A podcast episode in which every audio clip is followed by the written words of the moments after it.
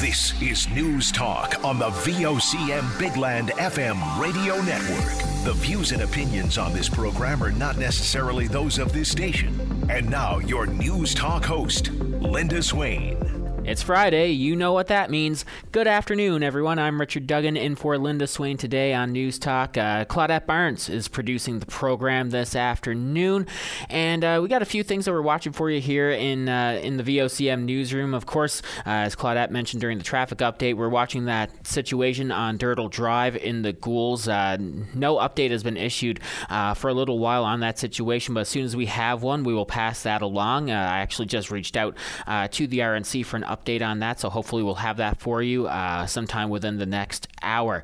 Um, we have a lot to get through on today's program, but first I want to check in with today's VOCM News question of the day. And today we asked Do you agree with government's move to expand RNC jurisdiction on the West Coast? And some interesting results there for that so far. Uh, so there are three options to choose from. Uh, so far, 45% say only if they hire more officers, uh, 38% 14% saying yes and 17% saying no. Do you have an opinion on that? Well, there's still lots of time for you to go head on over to vocm.com and have your say on today's VOCM news question of the day. And we're actually going to dive into that story. Uh, a little bit deeper later on in the program. We have some reaction uh, to share with you uh, to the news that the RNC will be expanding on the West Coast. We're going to hear from the RNC Association, and we're also going to hear from the mayor of Corner Brook on that news. That's all coming up in the uh, the, the second half of this show, uh, just after the 4:30 news.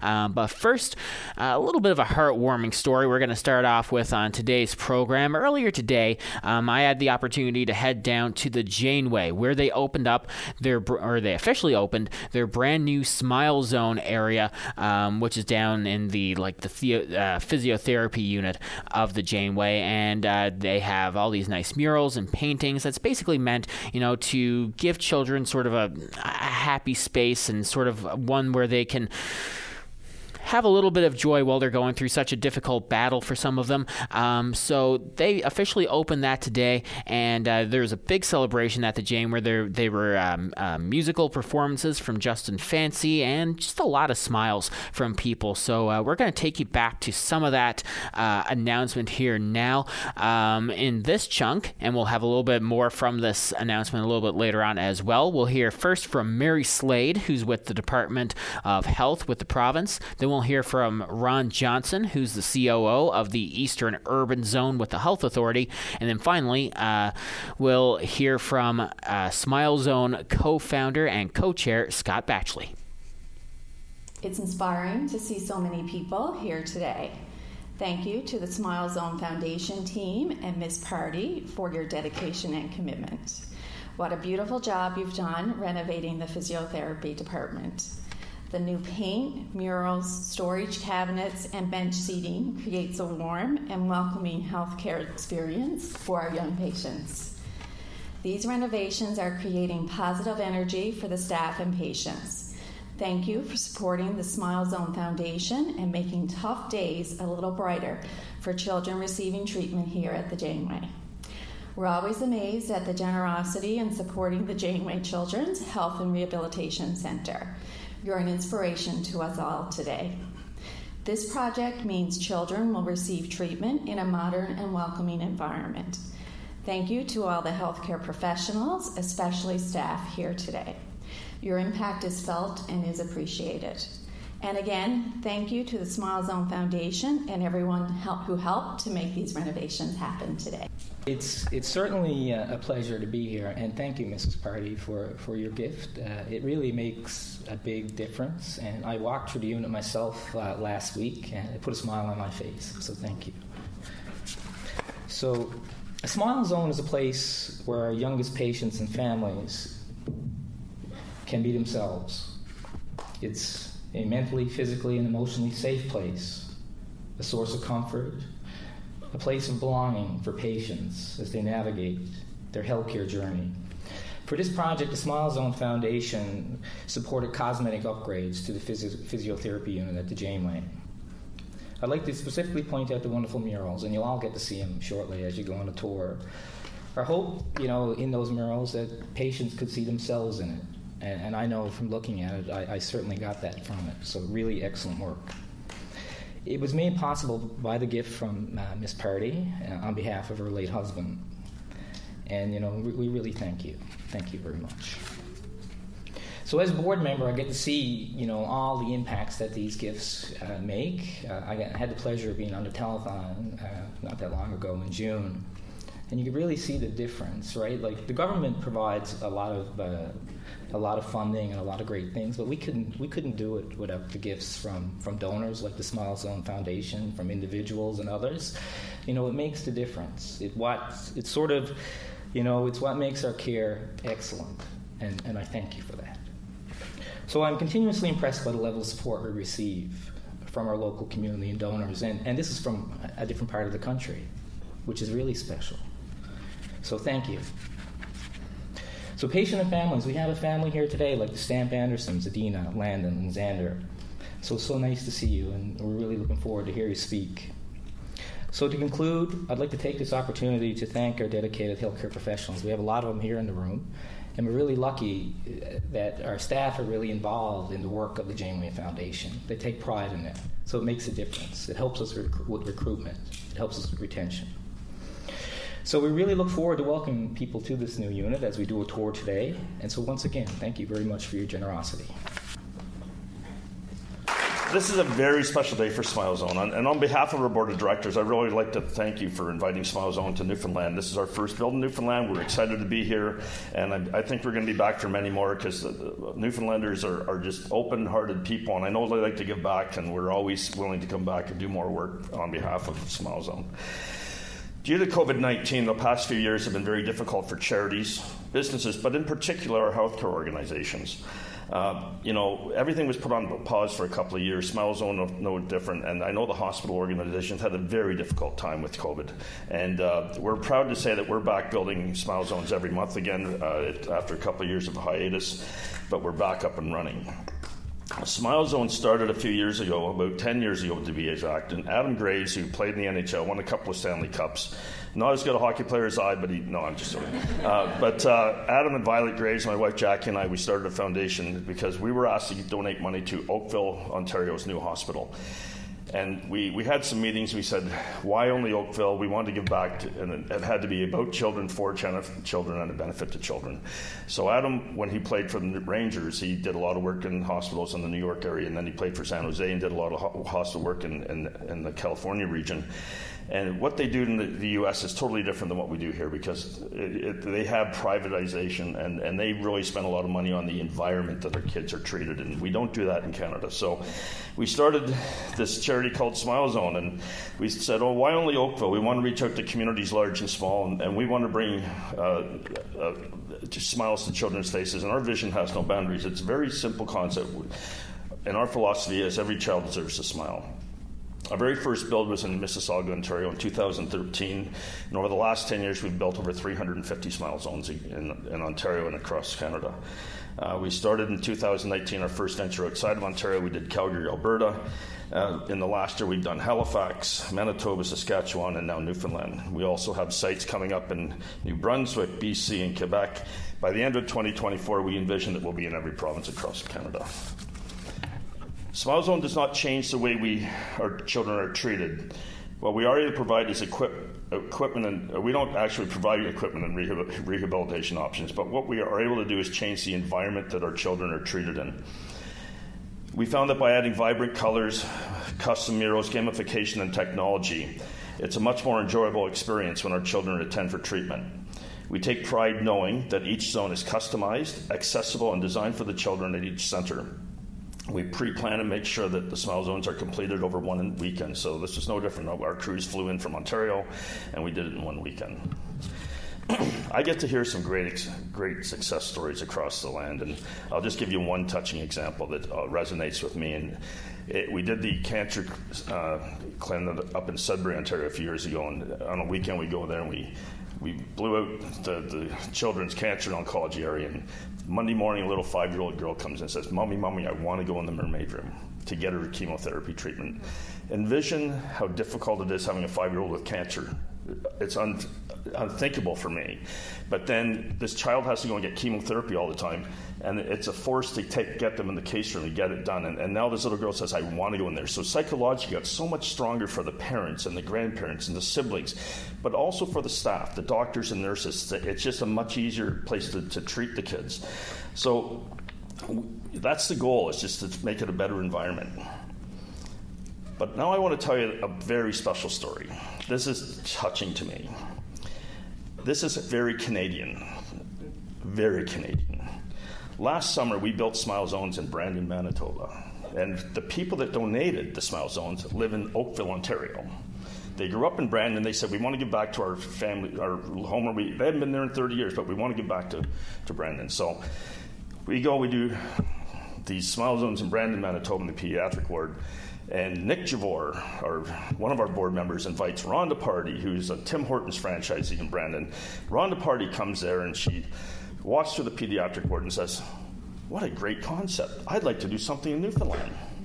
So here we've got a family from Ontario donating to a, fa- to a hospital in Manitoba, and a family, that, or a business owner, actually, her family's all from down here, but she's a business owner in, in Brandon, Manitoba, donating to St. John. I think that is the most Canadian thing I've ever seen. And I'll tell you, not many places in the world would do that. And thank you,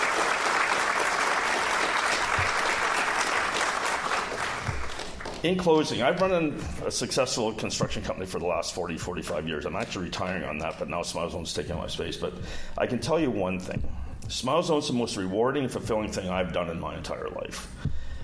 I'm humbled to be part of Smile Zone, but what I've learned over the, the last 10 years that we get to meet great people in this in this healthcare organization.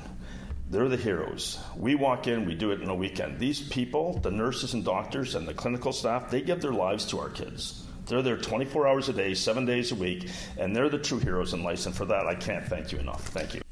And there you go. Those are some comments from Mary Slade, uh, Ron Johnson, and Scott Batchley at that announcement earlier today at the Janeway. Uh, we're going to continue this conversation coming up now in a couple of minutes after the break, and we'll hear uh, some more of the really passionate um, comments that were made at that announcement this morning at the Janeway. All that's coming up right after this. Start your day off right. Get the latest updates on news, traffic, and weather conditions, plus interviews with today's newsmakers. Your go-to source before you get on the go. 5:30 to 9 a.m. weekdays. Your VOCM mornings. And welcome back. Richard Duggan in with you this afternoon. All right, we're going to continue now with our coverage of the opening of the Smile Zone area now in the Janeway. Uh, and we're going to continue our coverage now by having a listen to some more of the comments that were made at that event earlier. Uh, we begin with Rhonda Party, whose family uh, has made the donation that helped make this happen in memory of her late husband, uh, Craig. Then we'll hear from Colleen Jones Down of the physiotherapy department. And finally, we're going to hear from the mother of one of the kids um, who will be taking advantage of the new Smile Zone. That's Adina Stamp. Uh, we're going to hear some of those comments right now. I couldn't be more proud to be here today with my son Brad and his wife Mackenzie, my daughter Taylor and her fiance Devin, and their children Peyton and Lucas, my brother Alan, my mother in law Betty, and all of Craig's family, my family um, to open Newfoundland's first Smile Zone in memory of Craig. I was fortunate enough to be married, as many of you know, because we have most of our special friends here, to the silliest, most loving man whose life mission was to make everybody smile and laugh.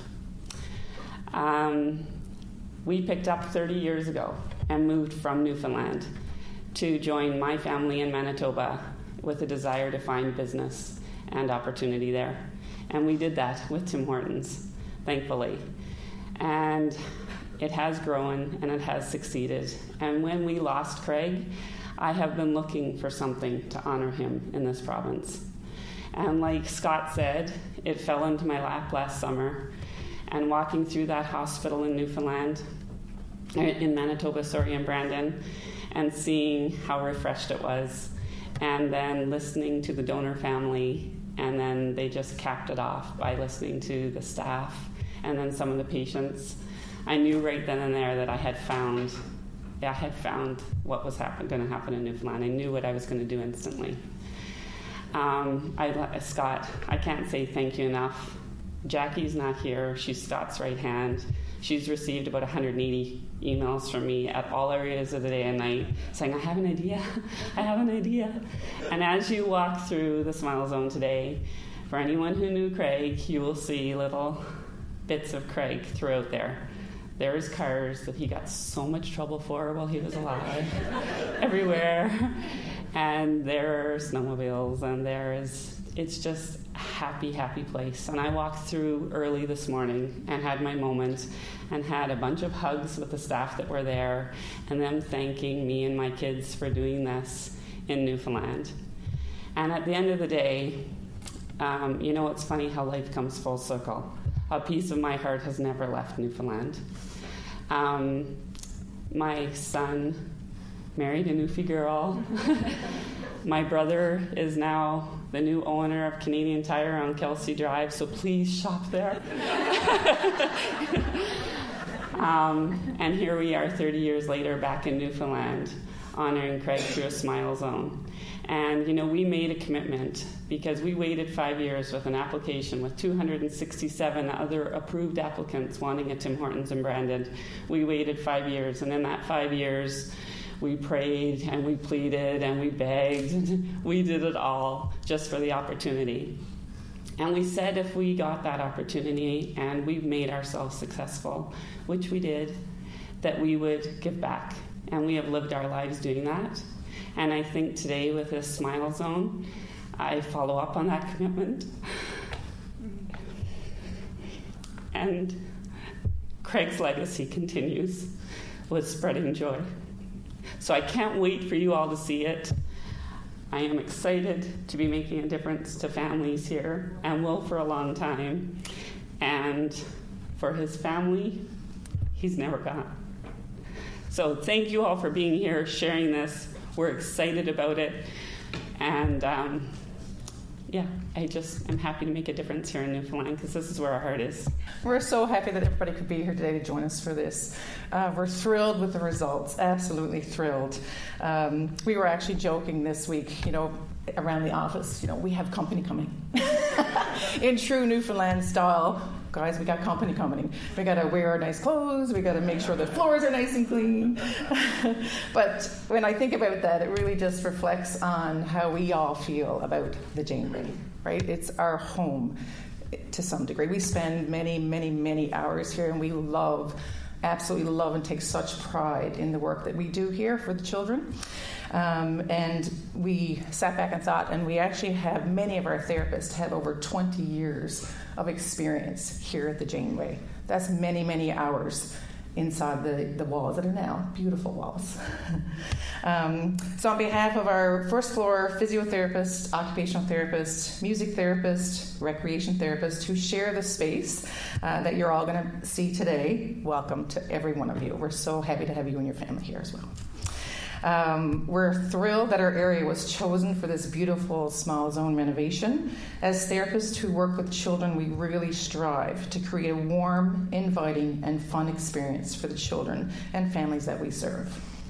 And now we have a physical space that reflects that feeling the walls are beautiful and bright colors. And initially we were like, "Ooh, that's really bright," but now we're like, "Oh, it's so bright and beautiful. We love it."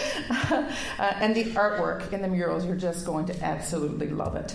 Uh, the artists with Smile Zone really did a wonderful job incorporating, incorporating, sorry, the essence of the work that we do here in physiotherapy, with images of children of all abilities achieving their physical best.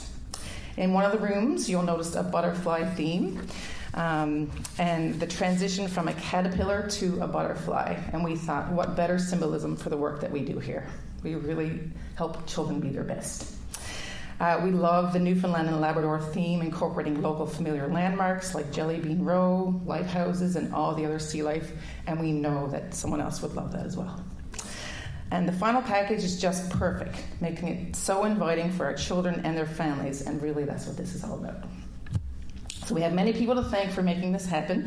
Of course, we want to thank all of the um, folks from infrastructure and the painters who scurried and scurried to get all the last minute lines just right.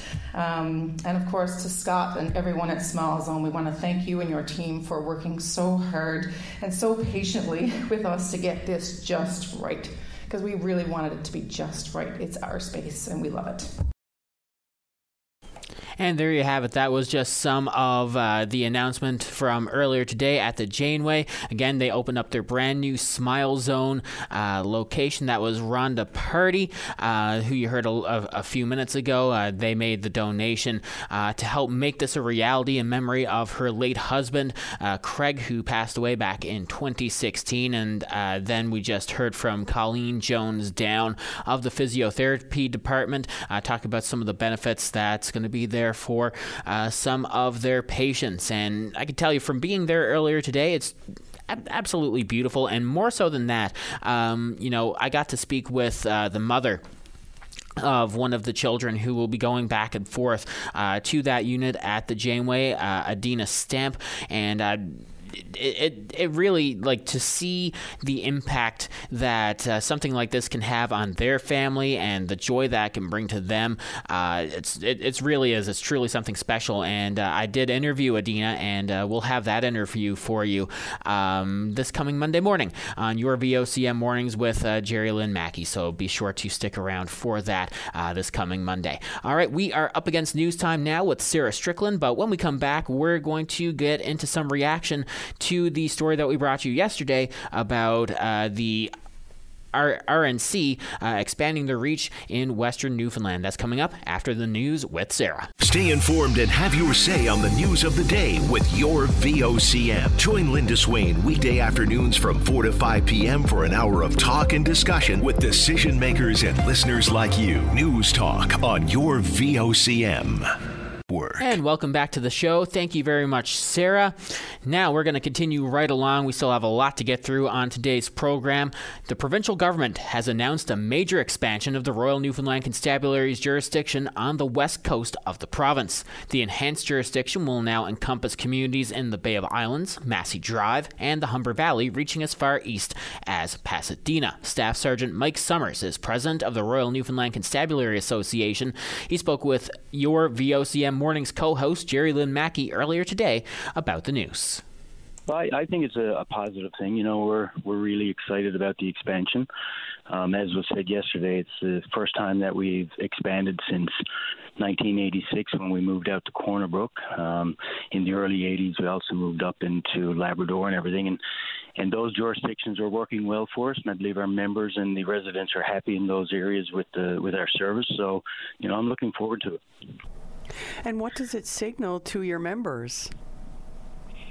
Well, I, I, I believe it signals to the members that the government has the uh, you know the faith and the trust and, and certainly the confidence uh, not only in the RNC but certainly in our members to uh, to to do a very professional uh, job and serve the residents of Newfoundland and Labrador and, and the jurisdictions that we cover uh, to, to, provide them with a, like I said, a highly trained and and very competent uh, police service. And I mean, how concerned are you about the recent increase in, in the crime severity index for Newfoundland and Labrador? It, it's certainly a concern. You know, I believe it's a concern not only of, of the uh, the police department and our members and everything, but certainly a concern for our management and government and, and the residents. Um, if you look at that report that was put out by uh, Statistics Canada, uh, the the crime severity index nationwide was around four percent, I do believe. For Newfoundland and Labrador, the the crime severity index rose by six percent, and in the Greater St. John's metro region, it was was 19 percent. Um, so you know that's a, a major concern to us. Uh, it's our members who have to go out on a daily and nightly basis and respond to those calls. And the all you have to do is look at the news any evening or every morning and and see what's been happening. Um, over over this these last few years, and that the uh, the severity of those crimes, be it uh, armed robberies, uh, uh shootings, that sort of thing, they're they're all on a rise. So that is concerning to us. And how is the RNCA addressing the challenges that are posed by the rise in the crime rates?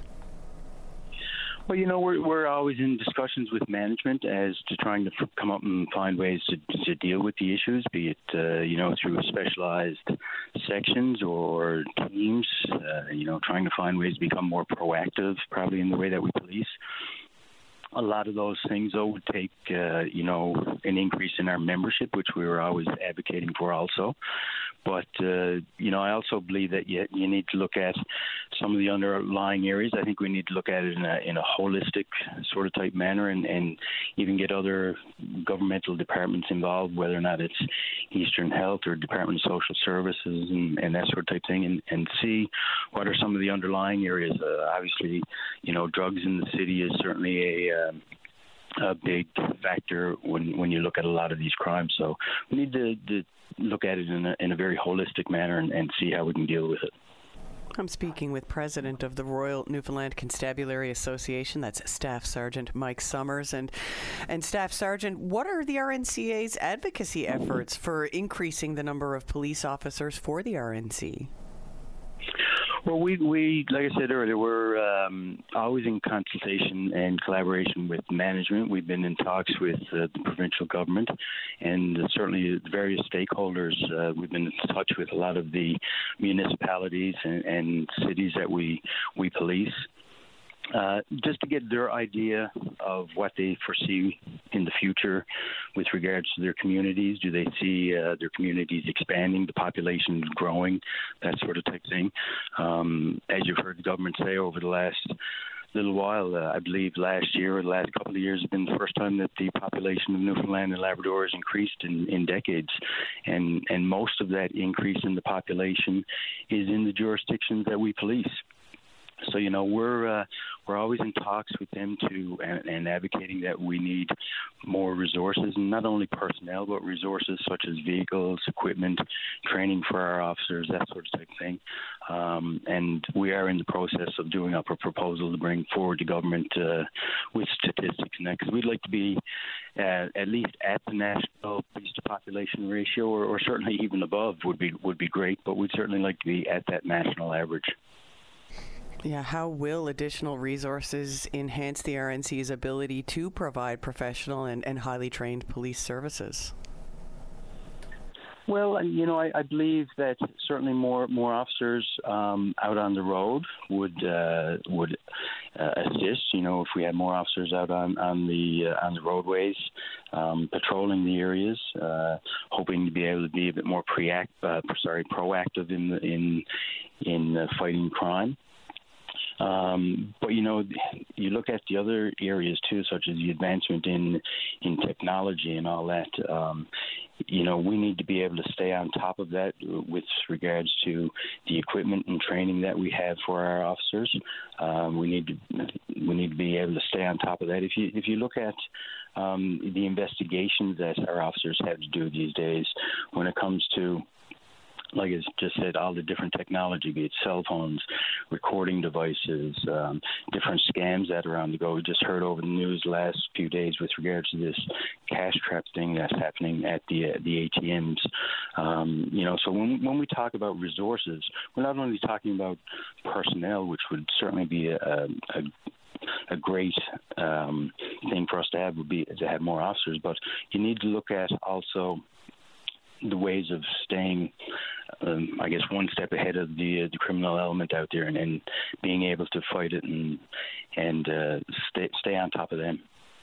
That was RNC Staff Sergeant Mike Summers speaking with VOCM's Jerry Lynn Mackey about the RNC expanding their reach on the west coast of the province. Continuing with net, uh, with that reaction now, uh, we have Corner Brook Mayor Jim Parsons. He was on VOCM Open Line with Paddy Daly this morning to talk about the effects on the west coast city. Here's some of that conversation. So, what do you know that maybe we do don't know? Uh, conversations with the province and or the RNC about how we can adequately police more ge- more geographical footprint with possibly no real measurable addition of human resources.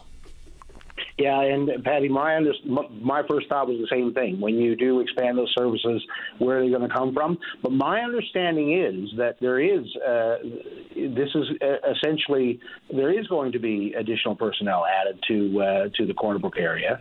Um, uh, I think that there's a, a, you know cost savings potentially on, on fees paid to the RCMP, perhaps, but that'd be a question for for the minister. And uh, there, I mean, this is not to criticize for the sake of criticizing, but like when the minister was asked yesterday, no additional monies planned for upcoming budgets for this expansion. They did refer back to the RNC uh, allotment went up a million dollars last year, and they will indeed uh, increase the force by some ten officers as part of that money. There was talk of additional funding for vehicles and some nuts and bolts stuff, and I guess that's where the devil lies in the details here: is how many more RNC officers can be recruited, can be put in place to accommodate this expansion. I was just wondering if you had more details than we do. No, I don't have any inside knowledge on that, but I do understand that there are going to be additional resources coming out of the Corner Brook office uh, to uh, to uh, to deal with this. Uh, you know, it, I, I don't see it necessarily as a problem as long as the local resources are there. Obviously, we uh, we rely heavily on uh, our RNC here in the city. Um, it's uh, you know there's changing needs for that uh, for our police force here. I think it is good that these communities are going to get uh, you know a local stable uh, a police presence, and that uh, you know I'm sure that the RNC can do a great job doing that. Uh, I do have that concern to make sure that we aren't watering down what we do have because we do need the RNC. We do need a, a strong, stable presence in our communities. So yeah, it, it is something that overall, if it is a matter of oh okay, it's coming out of the amount that the province pays for RCMP services and moving into the RNC budget, great. Uh, again, I'm not uh, privy to those specific details, but I do expect and I, I am I do understand that it means additional people working here in Corner Brook.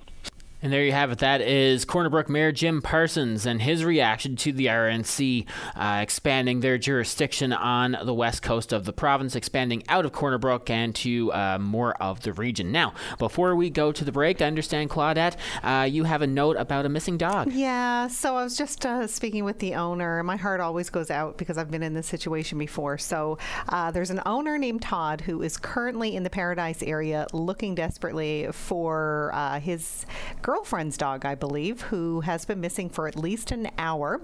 Uh, the dog is kind of skittish because it was just adopted recently. It's getting used to the surroundings. Um, just been adopted from the SPCA about a week ago. So the dog is Layla. It looks like a shepherd, but it's only 31 pounds, so it's much smaller. Uh, it is a black and brown dog with a little bit of white on a couple of paws. About a year old answers to the name Layla. And what's uh, what will make Layla identifiable is uh, Layla still has her gray and pink uh, collar and leash still on her. So she's going around the Paradise area somewhere. They're currently looking on Topsail Road toward Paradise near the Finish Line sales area and the Waterford Valley Park. And if you happen to see a dog going around with a collar and a leash, please uh, let Todd know. You can call us here at VOCM. We'll connect you at 273 5211 or you can call Todd at 727 0212. There you go, folks. If you're in the Paradise uh, area, keep your eyes out for Layla. Let's get this dog uh, home nice and safe to her family. Um, all right, we're going to take our final break of the day here now on News Talk. And when we come back, we're going to head out to the picket lines uh, with the striking workers at Cabot Ford Lincoln here in St. John's. Don't go away. We'll be right back. Your voice in Newfoundland and Labrador's biggest conversation. If you want to know what's happening in your province, tune in to Open Line every day. Have your say weekday morning starting at 9 a.m. on Open Line with Paddy Daly on your VOCM. And welcome back to the program. Richard Duggan in with you this afternoon. Uh, now we're going to head out to the picket lines because the president of Teamsters Local 855 says striking workers are ready to dig in for the long haul as they look for better wages and compensation from the management at Cabot Ford Lincoln on Kenmount Road. The workers have been on strike since Wednesday. Um, I dropped by the picket line earlier today to speak with President Roger Spracklin. So, unfortunately, th- this strike has been a bit of a long time coming. Uh, the collective agreement. We got two groups on the picket line right now, two separate bargaining units: the technicians in the shop and the parts department employees. Both have been without a contract since October of 2022. Uh, negotiations were pretty much stagnant for all of the winter due to the employer just not wanting to come to the table, and we finally filed for conciliation once spring came, and even that was a slow slug at getting through anything.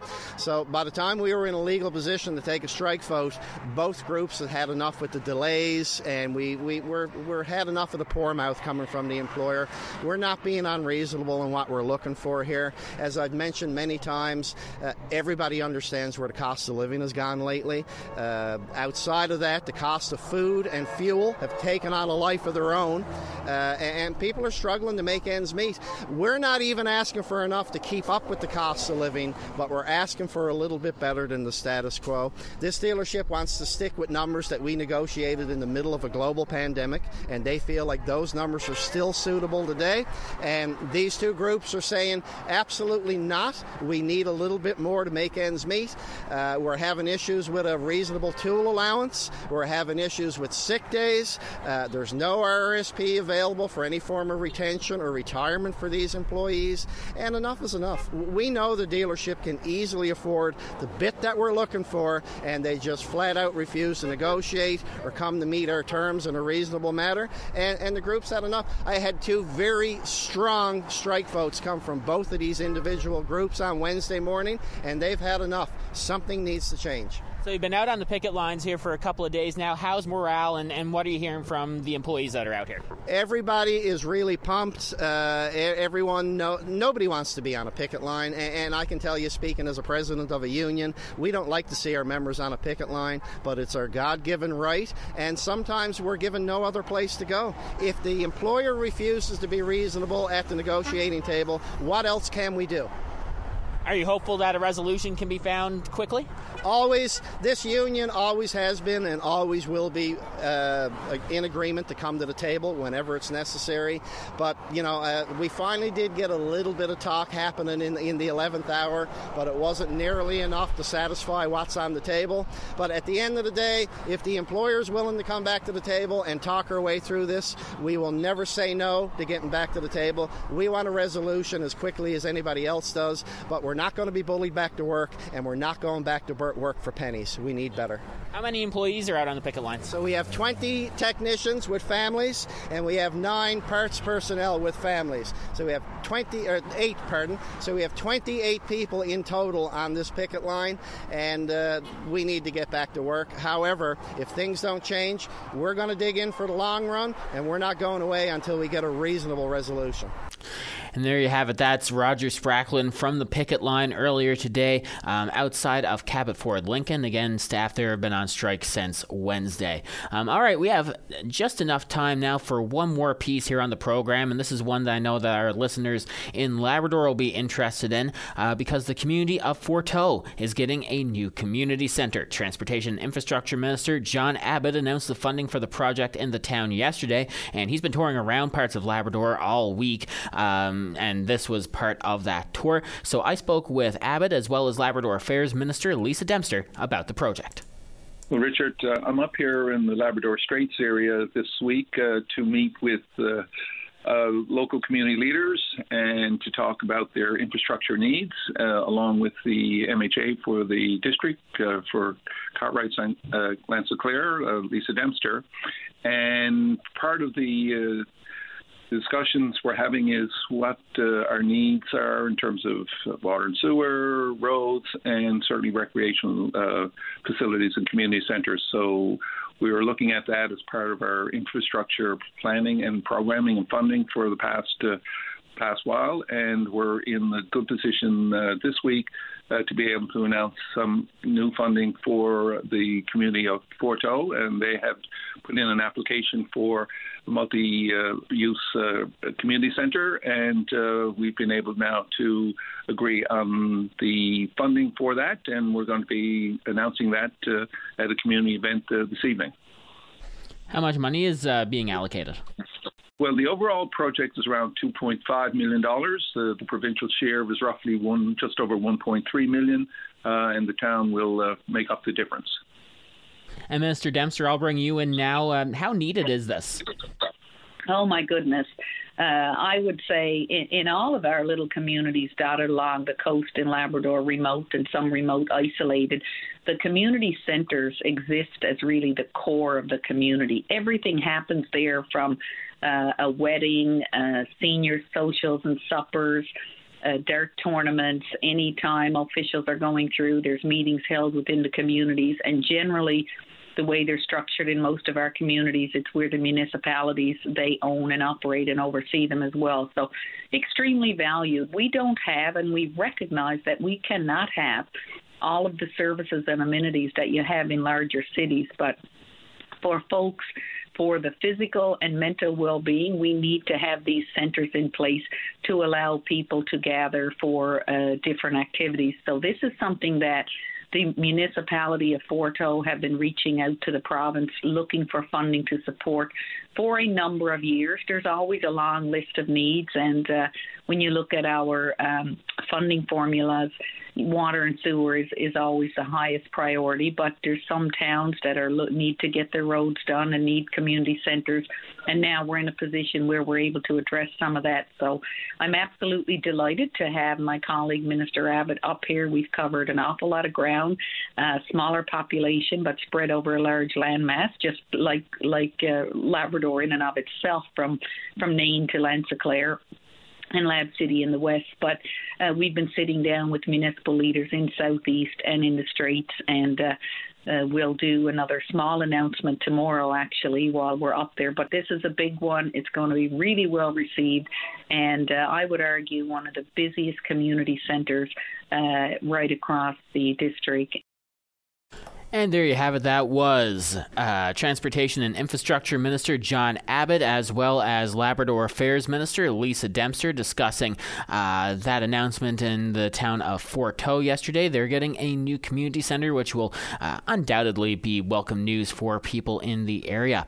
And that just about does it for us here on the program for not just today, but for this entire week. And I guess a lot of people now saying TGIF. Claudette, are you excited for the weekend? I am very much much excited. Although, um, I think the people who are really, really excited are going to be those who are attending the Churchill Park Music Fest. Oh, yeah. I just looked at uh, on uh, Twitter, I think they call it X now. Um, Beth Fagan has, has been uh, sending a picture out and uh, saying that uh, you might want a little, bring a raincoat anyway, but it looks like the weather is favorable. But she said bring a raincoat. Uh, but along with the Churchill Park Music Fest, um, they also have the Brigus Blueberry Festivals on this weekend. Oh, my God. Yeah. I've never actually been out to the Brigus uh, Blueberry Festival, but I know people who have, and I've heard that it is absolutely amazing. I can only imagine the population of the town this weekend. It's going to be just tens of thousands, I oh, would yeah. suspect. Oh, yeah, I would imagine so too. Um, just a note on the Churchill Park um, Yeah. Music Festival stuff. I saw someone posted the Twitter earlier today. Um, they live in those big apartment buildings that Oh, just went up in Churchill Square. With a great vantage point. yeah, and this guy lives up on the sixth floor, and Oh, he could see the entire park from there. So, pretty much a free concert for him. Well, right? he should charge admission to his friends. I'll tell you what, Ricky, I bet you he'll have one hand in his pocket next weekend, and the other one will be showing a peace sign. Gotta love Sarah Strickland. Amazing. I love that. uh, VOCM Sarah Strickland making a guest appearance on the show today, get, getting in with the song references. I love it. And that's a reference to Alanis Morissette, by the way, who is next weekend Mm-hmm. uh, at Churchill Park Music Festival. And I actually have tickets for the Friday night show. You do? I They're am super excited. Out. Friday is sold out. Yes. You're so lucky. Yeah, we. Uh, so uh, my wife is a huge fan, so Uh-huh. she really wanted tickets. So we were one of the thousands in the virtual lineup on the day Oh, that they went on sale, and we were waiting. It must have been about forty-five minutes before we were able to actually purchase them. So very high demand. And ha- happy wife, happy life. That's a good way to end the show. There you go. All right, folks, that just about wraps up News Talk on uh, a Friday edition of the program. Thank you so much for tuning in. We'll be back next week. Now let's go to Sarah Strickland with the Day in Review.